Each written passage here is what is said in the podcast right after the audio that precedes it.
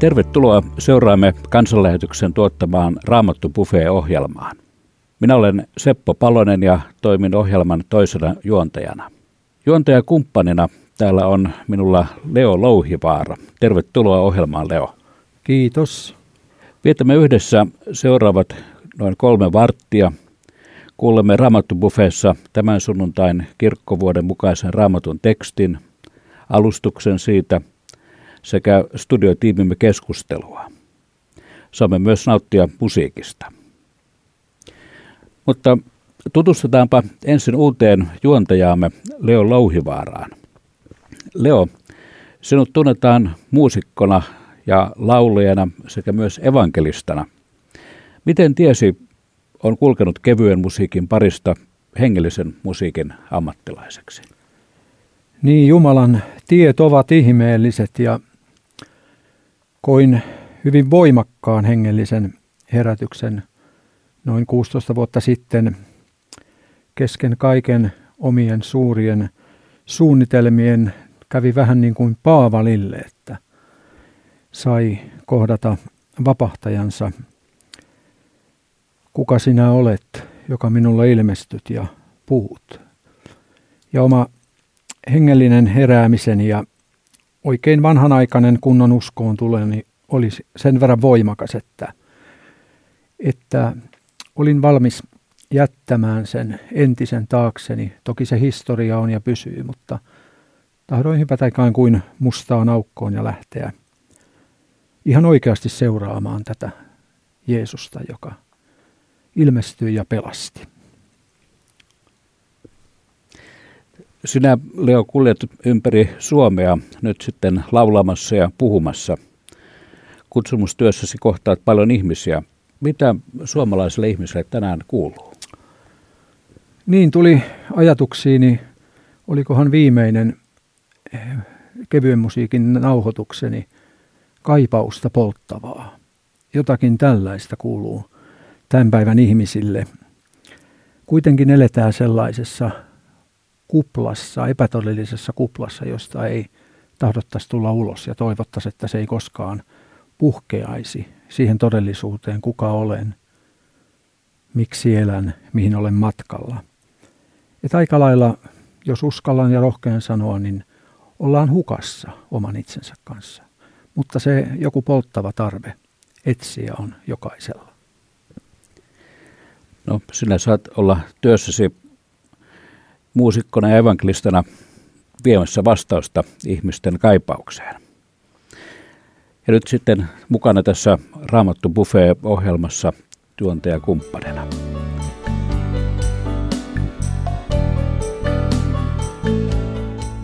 Tänään Raamattu Buffeen aiheena on Herran palvelijatar. Puhutaan Raamatun tekstistä, jossa kerrotaan Mariasta, Jeesuksen äidistä – Ennen tapahtumia, joista kuulemme tänään, Marialle on ilmestynyt enkeli, joka on kertonut tämän odottavan lasta, Jeesusta. Mitä sen jälkeen tapahtuu? Leo Lauhivaara, lukisitko meille Luukkaan evankeliumista luvusta 1, jakeet 39-45? Muutaman päivän kuluttua Maria lähti matkaan ja kiiruhti Juudean vuoriseudulla olevaan kaupunkiin – hän meni Sakariaan taloon ja tervehti Elisabetia. Kun Elisabet kuuli Marian tervehdyksen, hypähti lapsi hänen kohdussaan, ja hän täyttyi pyhällä hengellä. Hän huusi kovalla äänellä ja sanoi, siunattu olet sinä, naisista siunatuin, ja siunattu sinun kohtusi hedelmä. Kuinka minä saan sen kunnian, että Herrani äiti tulee minun luokseni? Samalla hetkellä, kun tervehdyksesi tuli korviini, lapsi hypähti riemusta kohdussani. Autua sinä, joka uskoit. Herran sinulle antama lupaus on täyttyvä. Tänään meillä on ohjelmassamme raamattua opettamassa kansanlähetysopiston raamattukouluttaja Pirkko Valkama. Tervetuloa mukaan. Kiitos. Kohta kuulemme Pirkko Valkaman alustuksen – tästä raamatun tekstistä, jonka kuulimme. Nyt kuuntelemme toisen juontajamme Leo Louhivaaran musiikkia. Leo esittää tuosta äänitteeltä kappaleen Hiljainen tienoa. Kertoisitko muutaman välähdyksen tilanteesta, jossa tuo laulu laitettiin nauhalle? Joo, se oli ensimmäinen hengellinen äänitteeni ja tuottajana ja sovittajana oli ystäväni Lasse Heikkilä ja muistan studiolla, kun Lasse istui pianon ääreen, otti jonkun sävellain ja sanoi, miltä täällä jo tuntuu. Se tuntui hyvältä. Me laulettiin laulupurkki ja sitten Lasse alkoi jälkikäteen siihen tekemään sitten muuta sovitusta, jousia ynnä muuta. Mutta se oli erikoinen tilanne, että kuinka Lasseveli toimi juuri näin. Nyt siis musiikkia, Leo Louhivaara, Hiljainen tienoa. Kuuntelet Radio Dayn aaloilla kansanlähetyksen Raamattu Buffet-ohjelmaa. Nyt Pirkko Valkama avaa meille tämän sunnuntaipäivän Raamatun tekstiä Luukkaan evankeliumista.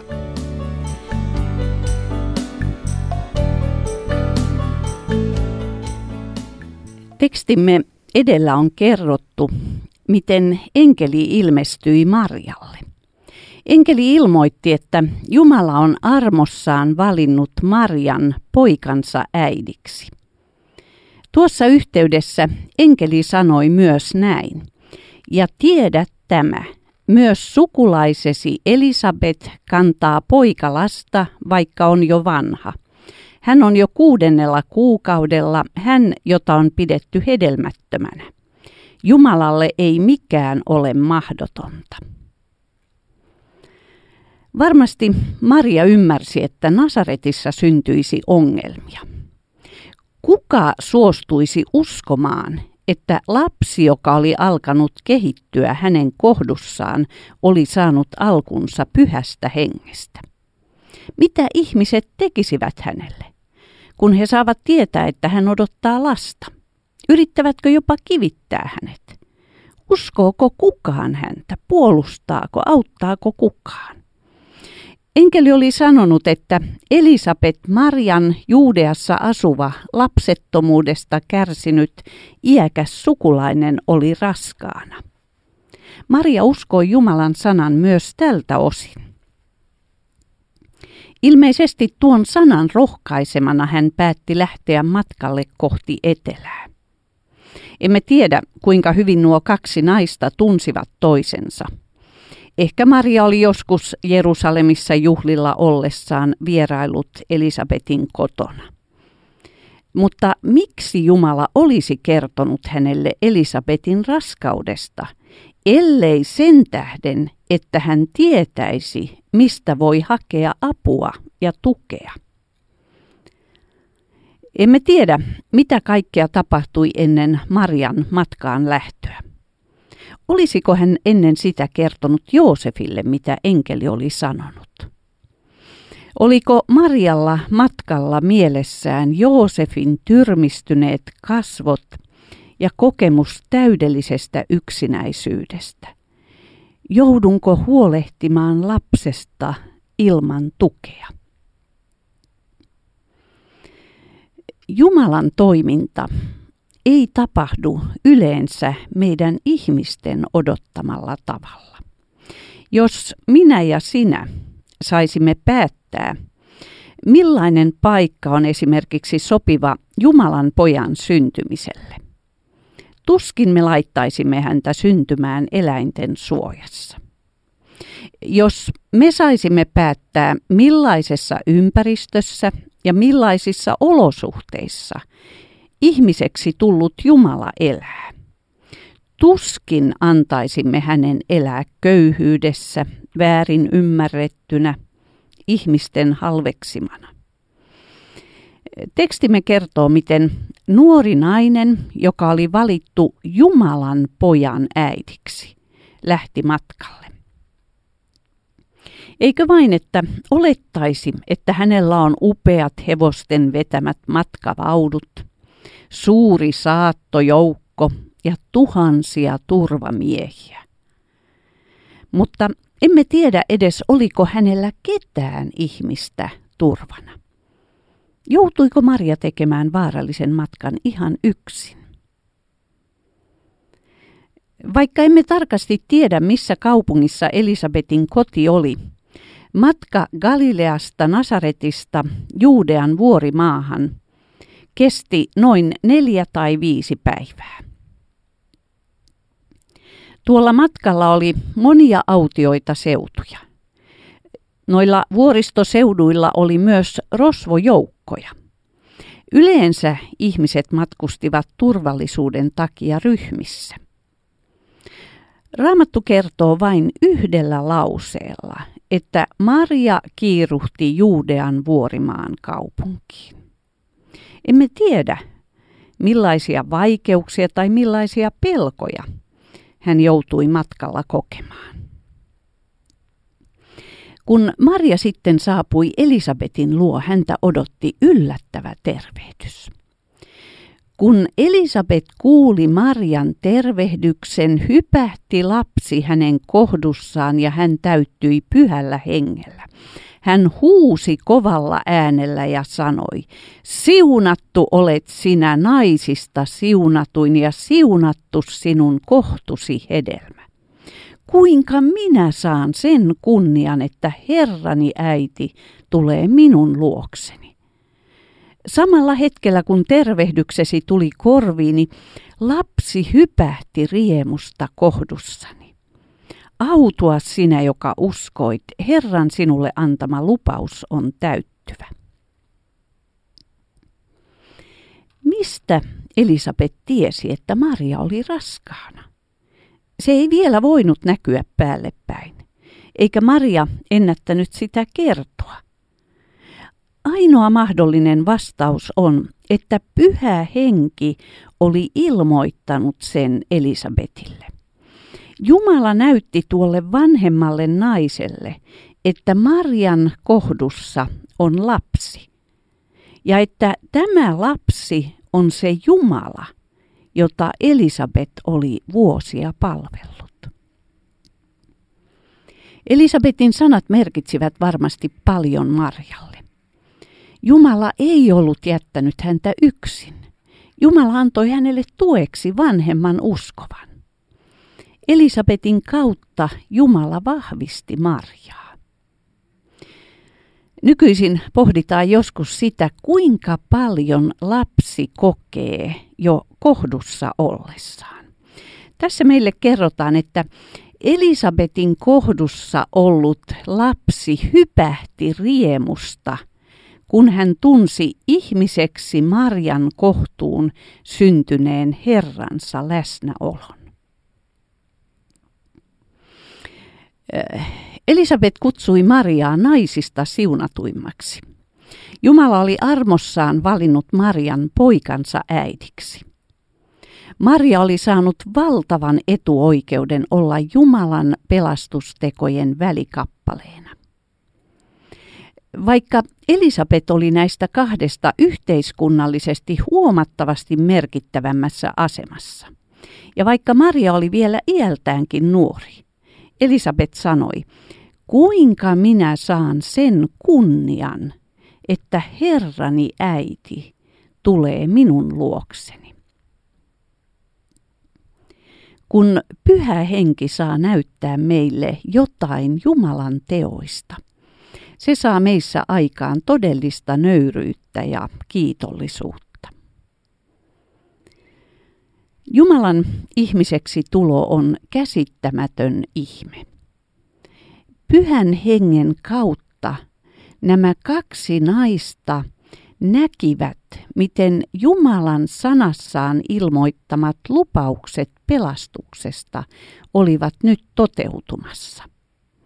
Nuo kaksi naista saivat ensimmäiseksi iloita siitä, että Jumala oli tullut lihaksi. Helposti saatamme ohittaa nämä kohdat raamatussa hyvin nopeasti. Mutta tässä meille on kerrottu maailman historian merkittävimmästä tapahtumasta. Kyseessä on suurempi ihme kuin maailman luominen. Ajatelkaa, että hän, jossa me elämme, liikumme ja olemme, hän tuli meidän kaltaiseksemme ihmiseksi. Marian kohdussa kasvava lapsi oli hän, joka oli luonut ne vuorimaat, joiden läpi Maria oli juuri kulkenut. Jeesuksessa hän, joka on enemmän kuin koko luomakunta. Hän, joka on enemmän kuin koko maailman kaikkeus. Jeesuksessa hän tuli ihmiseksi. Ääretön tuli äärelliseksi. Rajaton tuli rajalliseksi. Tämä on aivan mieletön ihme. Usein erehdymme ajattelemaan, että Jeesuksen syntymän ihme on neitseestä syntyminen. Mutta neitseestä syntyminen on hyvin pieni ihme verrattuna siihen, että kaiken luoja tuli ihmiseksi.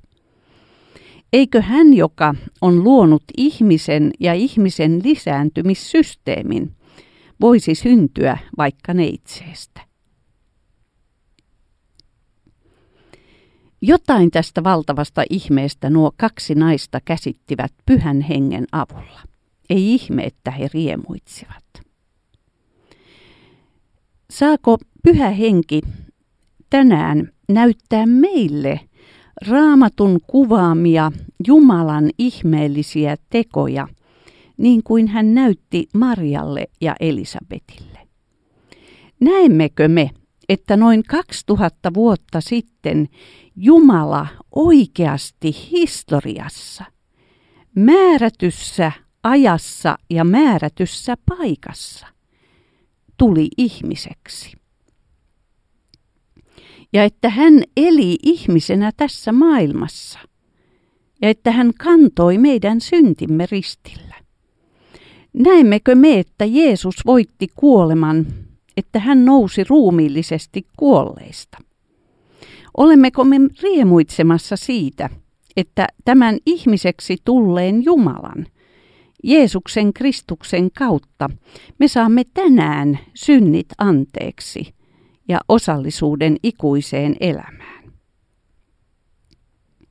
Ja kun pyhä henki on saanut tämän meille kirkastaa, olemmeko me valmiita olemaan Jumalan käytössä niin kuin Elisabet ja Maria olivat? Olemmeko me valmiita kärsimään vaivaa ja ahdistusta Jumalan valtakunnan tähden, niin kuin nämä kaksi naista? Paavali kirjoittaa toisessa korinttilaiskirjeessä siellä luvussa neljä. Tämä hetkellinen ja vähäinen ahdinkomme tuottaa meille määrättömän suuren ikuisen kirkkauden. Emmekä me kiinnitä katsettamme näkyvään, vaan näkymättömään, sillä näkyvä kestää vain aikansa, mutta näkymätön ikuisesti. Me tiedämme, että vaikka tämä meidän maallinen telttamajamme puretaankin, Jumalalla on taivaassa meitä varten ikuinen asunto, joka ei ole ihmiskätten työtä.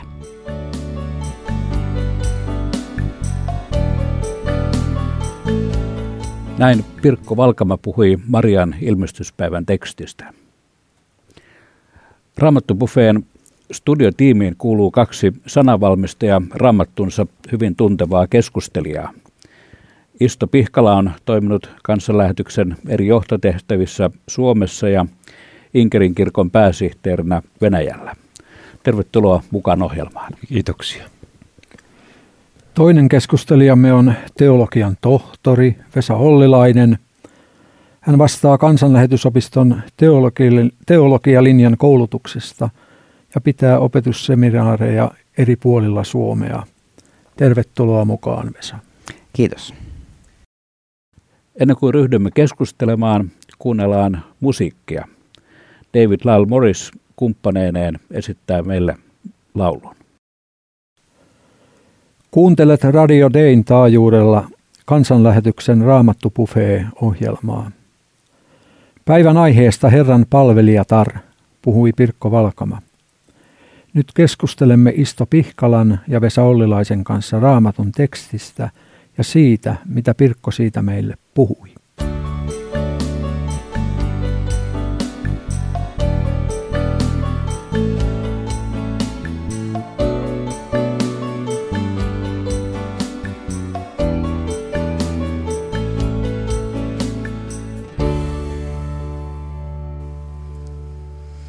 Tässä oli voimakkaasti esillä Maria, joka tuntuu luterilaisessa kirkossa ja muutenkin tämmöisessä protestanttisessa kristillisyydessä vähän niin kuin unohdetun. Vaikuttaa siltä, että hänet on jätetty sinne katolilaisille. Mikä on Marian paikka luterilaisuudessa ja muussa protest- protestanttisessa kristillisyydessä? Ja tuo kysymys on vähän niin kuin provosoiva. Totta on, että roomalaiskatolinen ja jossakin meidän ortodoksikirkokin niin tuo Marian eri tavalla esille kuin luterilainen perinne.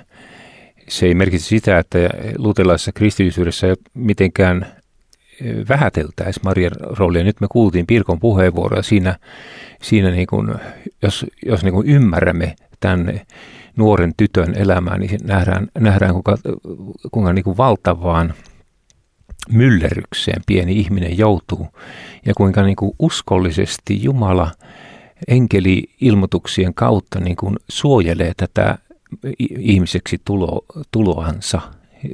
Toisaalta siis Elisabetin, Marian ja sitten myöskin Joosefin saamien ilmoitusten kautta, koska se maailma, johonka, johonka Jeesuksen tuli syntyä, ne oli todella hyvin julma tällaista, tällaista tuota, tavanomaisesta, tavanomaisesta järjestyksestä poikkeavaa syntymistä kohtaan. Se, kyllä, kyllä, kyllä tässä Marian rooli on ainutlaatuinen.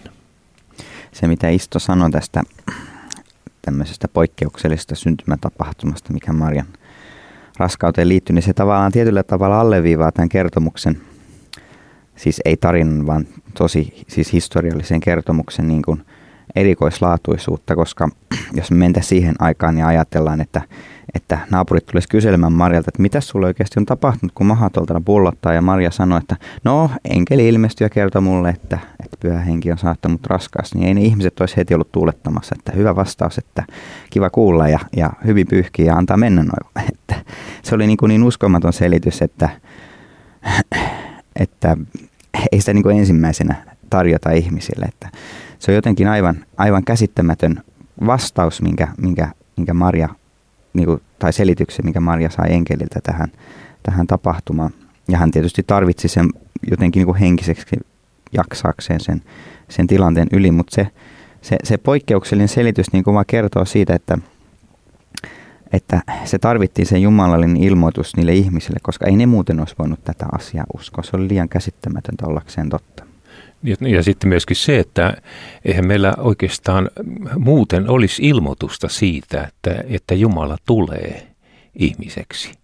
Siis eh, Pirkko ihan oikein sanoi, että kyllä, kyllä ihminen vielä senkin voi jotenkin ymmärtää, että voi syntyä tämmöinen eh, neitsestä syntymisen tapahtuma, mutta se, että, että tässä siis sikiäminen tapahtui pyhästä hengestä, että Jumala tulee, että siinä on se äh, syvä inkarnaation olemus, mikä on teologia. Niin kuin Pirkko sanoi, se on koko, koko meidän kristillisen uskon siis luovuttamaton ydinkysymys.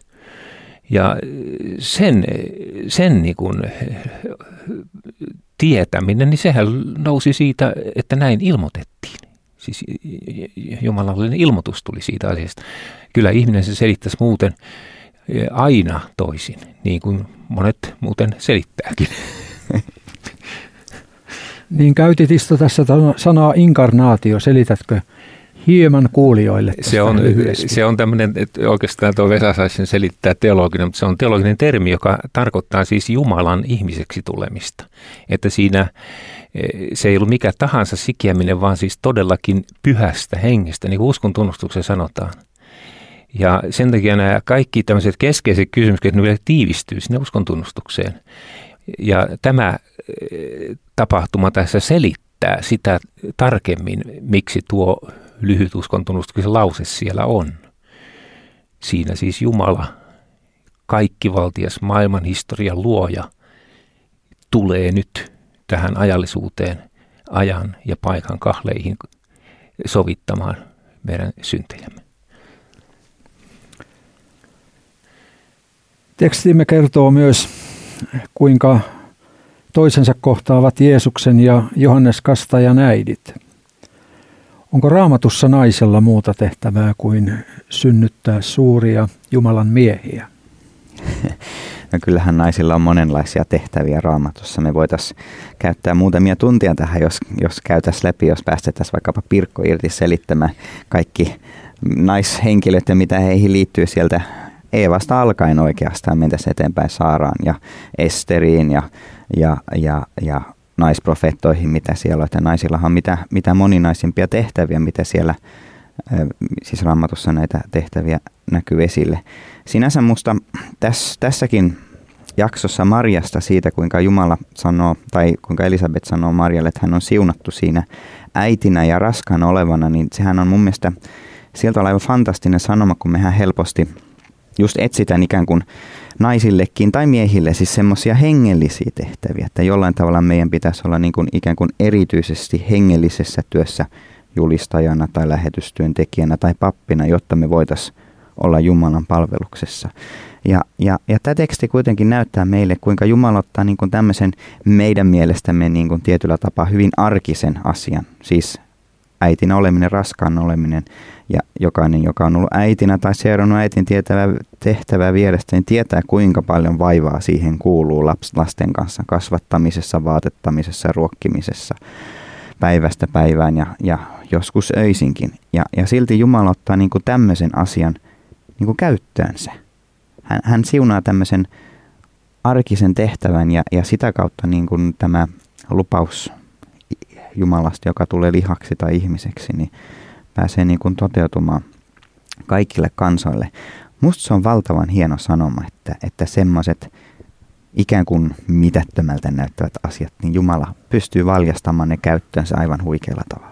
Niin, tässä on muutenkin semmoinen kiva piirre, että, että siis tämä miesparka, joka on useasti niin kuin hämmentynyt tämmöisestä tilanteesta, kun se ei siihen prosessiin pääsee osallistumaan. Ja siis tämähän kuvaa normaalia isäksi tulevan niin kuin hämmennystä. Meidän täytyisi muistaa se Joosefin huoli, ja, että siis hänkin oli niin kuin paniikissa. Ja nyt tässä, tässä tota, sitten Maria kaikesta tästä Jumalan ilmoituksesta huolimatta niin on, on myöskin tavallinen ihminen, joka menee paniikkiin. Ja, ja siinä toteutuu se, mikä nähdään useasti juuri tänäkin päivän naisten kesken, kun, kun raskaus on alkanut, että he tarvitsevat toisiansa, siis naiset. Ja nyt, nyt Maria oli saanut viestin, että siellä on sukulainen Elisabet, joka ehkä nyt häntä ymmärtää ja tukee. Hän menee vanhemmalta ihmiseltä, vaikka hänkin oli ollut pitkään lapseton, niin eh, hakemaan, eh, hakemaan tukea. Minusta tämä on hieno merkki siinä. Ja sitten se ensi kohtaaminen, ne tuskin siellä oli mitään kännykällä keskustelua käyty ja sanottu, että mä kylään tulossa, vaan kun hän menee, niin se on ensi ensikontakti, jossa vasta sitten eh, tämä eh, Elisabetin niin kuin puhe rohkaisee Mariaa, koska hän tietää, että se synnyttää pojan, siis minun herrani.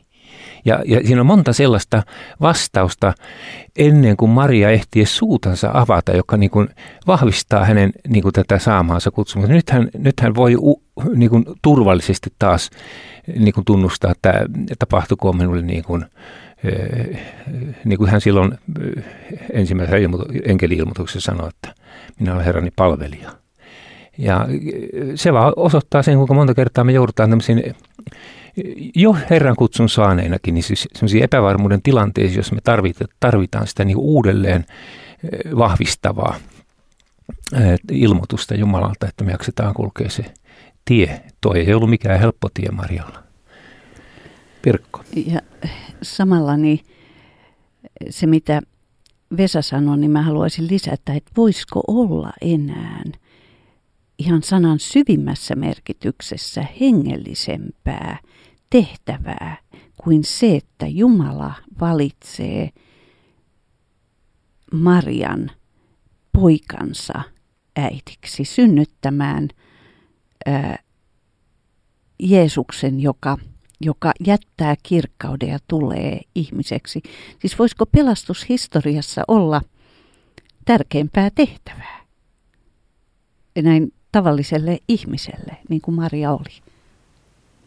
Niin ja sehän avautuu just siitä niin kuin Jumalan näkökulmasta käsin. Hän näkee sen todellisen tilanteen. Samahan on meidän kanssamme, Joo. että ne tehtävät, jotka me voidaan kokea varsin niin kuin mitättöminä, niin jos me nähtäisiin se Jumalan näkökulma, me oltaisiin olla aivan niin kuin suu auki, että, että vautsi, en tiennyt, että saan olla mukana näin merkittävä, äh, merkittävässä tapahtumassa. Pelillä se sitten varmaan monesti nähdään vasta. Tuo muuten on totta ja, ja, ja se, että tämmöisiä rohkaisuja tarvitaan. Tuo raamatun kohta, mihinkä Pirkko muuten oman alustuksessa päätti, sieltä se on se korintolaiskirjeen kirjeen kohta, neljännen luvun 17 ja tämä hetkisen kestävä kevyt ahdistuksemme, niin kuin mä muistan sen lukeneeni aikana, niin, niin siitähän tässä oli tietysti Marinkin kohdalla kysymys. Mutta siis silloin, silloin kun itselle kirkastui tämä eh, Jumalan eh, palvelemisen tie, niin se oli toi jae, joka aukesi raamatusta. Se oli ensimmäinen sellainen jae, joka niin puhui suoraan mulle.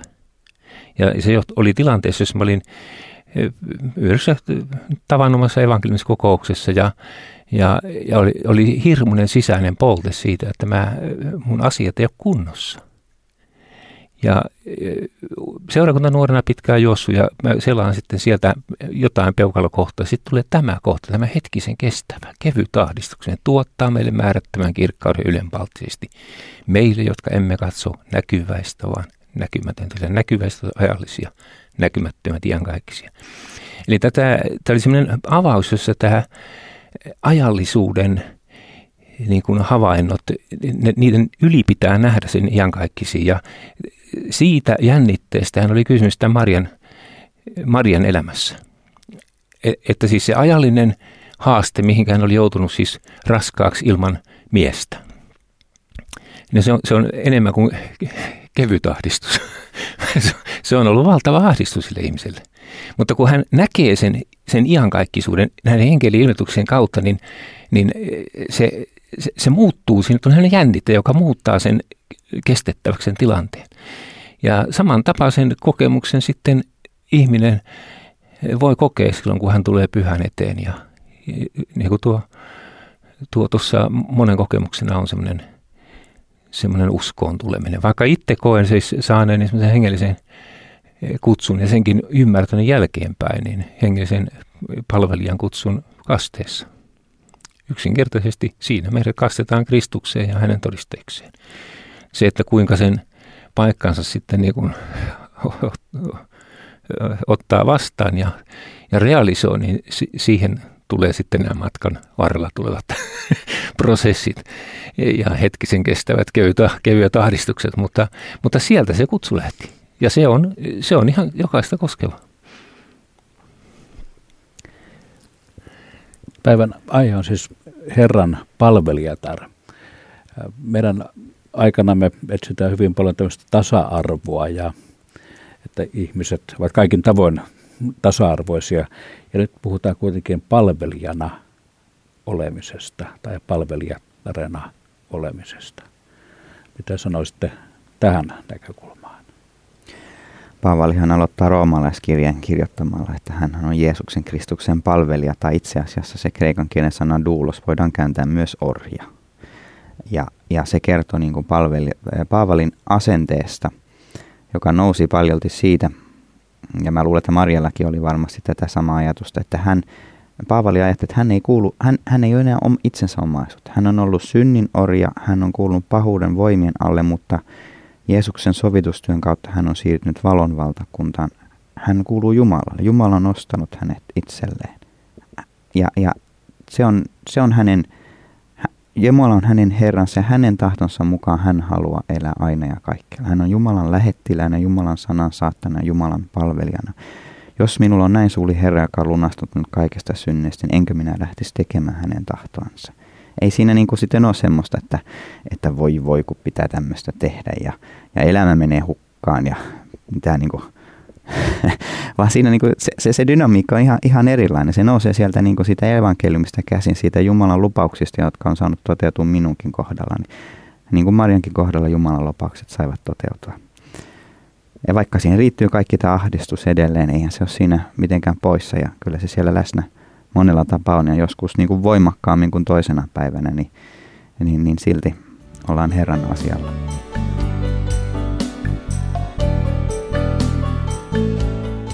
Leo, sinä olet tässä ollut mukana kuuntelemassa raamatun tekstiä, opetusta ja keskustelua. Miten sinulle jäi käteen tämän päivän raamattu-bufeesta? Päällimmäisenä ajatuksena jäi, että Jumalalle on kaikki mahdollista. Eikö ole näin, että me tämän ajan ihmiset yhä enenemässä määrin koitettaisiin mielellään järkeillä ja jollakin muulla tiedon tasolla ymmärtää Jumalan maailmaa ja Jumalan todellisuutta.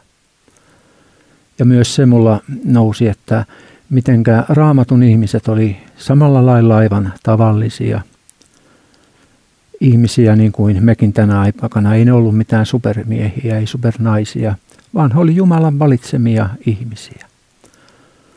Ja viimeinen lohduttava elementti tuli tuo, että voi kun meillä olisi se Marian yksinkertainen usko.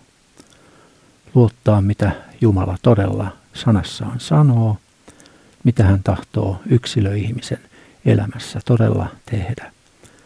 Ja se suurin viedä taivaan kotiin. Entä Seppo, mikä on sinun ajatuksesi päivän tekstistä, mikä jäi erityisesti puhuttelemaan?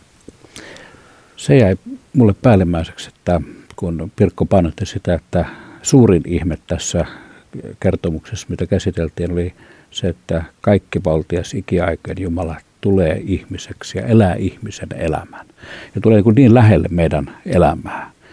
Että mitä kaikkea se sitten noin sielunhoidollisesti ihan tuolla arjessa merkkaakaan itse kullekin meistä ja sitten kuulijoista, että, että Jumala on niin lähellä ja hän tuntee ihmiselämän niin tarkkaan.